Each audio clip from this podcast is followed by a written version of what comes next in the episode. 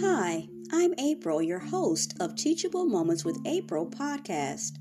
If you're a new listener, welcome. If you're a returning listener, welcome back. Remember, teachable moments are all around us. Happy listening.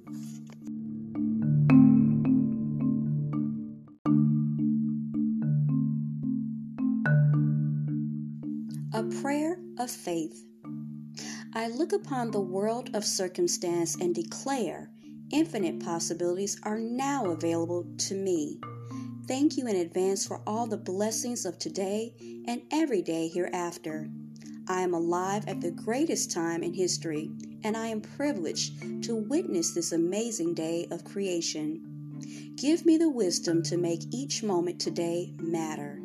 May I use this fresh supply of 24 hours as if it is the most precious gift in the world.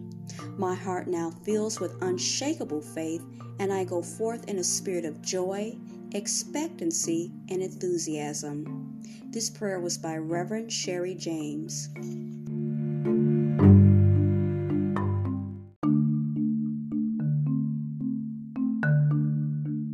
This is Wellness Wednesdays. Denials. Help My Unbelief by Reverend Joy Wyler. Thoughts have the power to shape our experience of life. I made this amazing discovery in my late 20s when I began attending a Unity church. A part of me had intuitively known the power of positive thinking, yet hearing it articulated felt empowering in a completely new way. I joyfully claimed my good in affirmations, but remained a little unclear about denials. It felt awkward, but affirmations alone didn't feel like a complete process.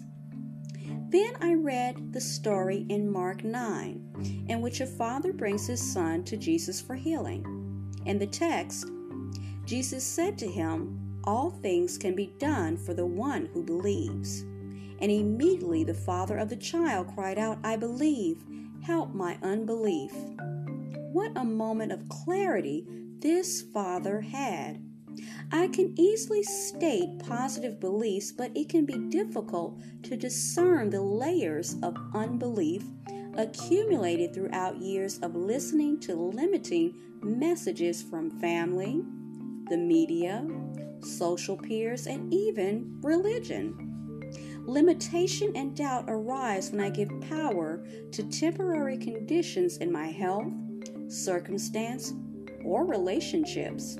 To clear the clutter of unbelief, I must first identify the thought and then withdraw the power of attention and focus from it. That is a denial. Often my unbelief stems from doubt about the fullness of my divinity and access to my divine powers. I use two practices to help my unbelief and reveal the limited thought that is ready to be released. First, I sit in the silence and speak out loud the affirmation I am using.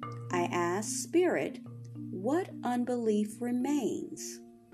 The buried doubt may pop up then or later as I wash dishes or shower or drive to work. I usually feel a moment of aha as the thought vibrates within me, letting me see what has been in my way. Another practice is to write the affirmation I'm using on a clean piece of paper. Then I allow my mind to wander as I write every thought I have that is unlike my affirmation. As I write freely, one thought will again resonate as the or the unbelief that has been blocking my good.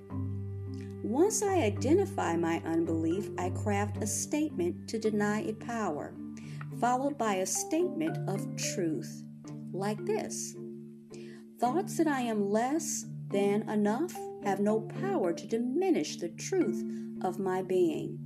I am divine wisdom, love, and life in expression. I'm going to read that again.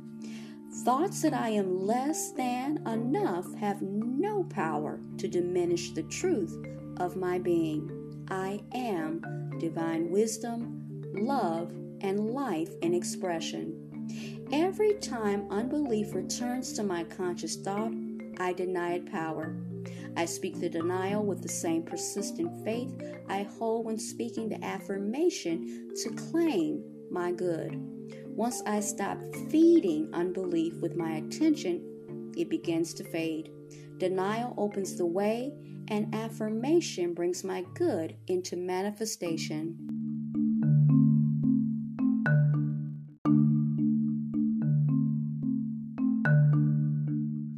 A prayer of faith. I look upon the world of circumstance and declare infinite possibilities are now available to me. Thank you in advance for all the blessings of today and every day hereafter. I am alive at the greatest time in history, and I am privileged to witness this amazing day of creation. Give me the wisdom to make each moment today matter. May I use this fresh supply of 24 hours as if it is the most precious gift in the world. My heart now fills with unshakable faith, and I go forth in a spirit of joy, expectancy, and enthusiasm. This prayer was by Reverend Sherry James.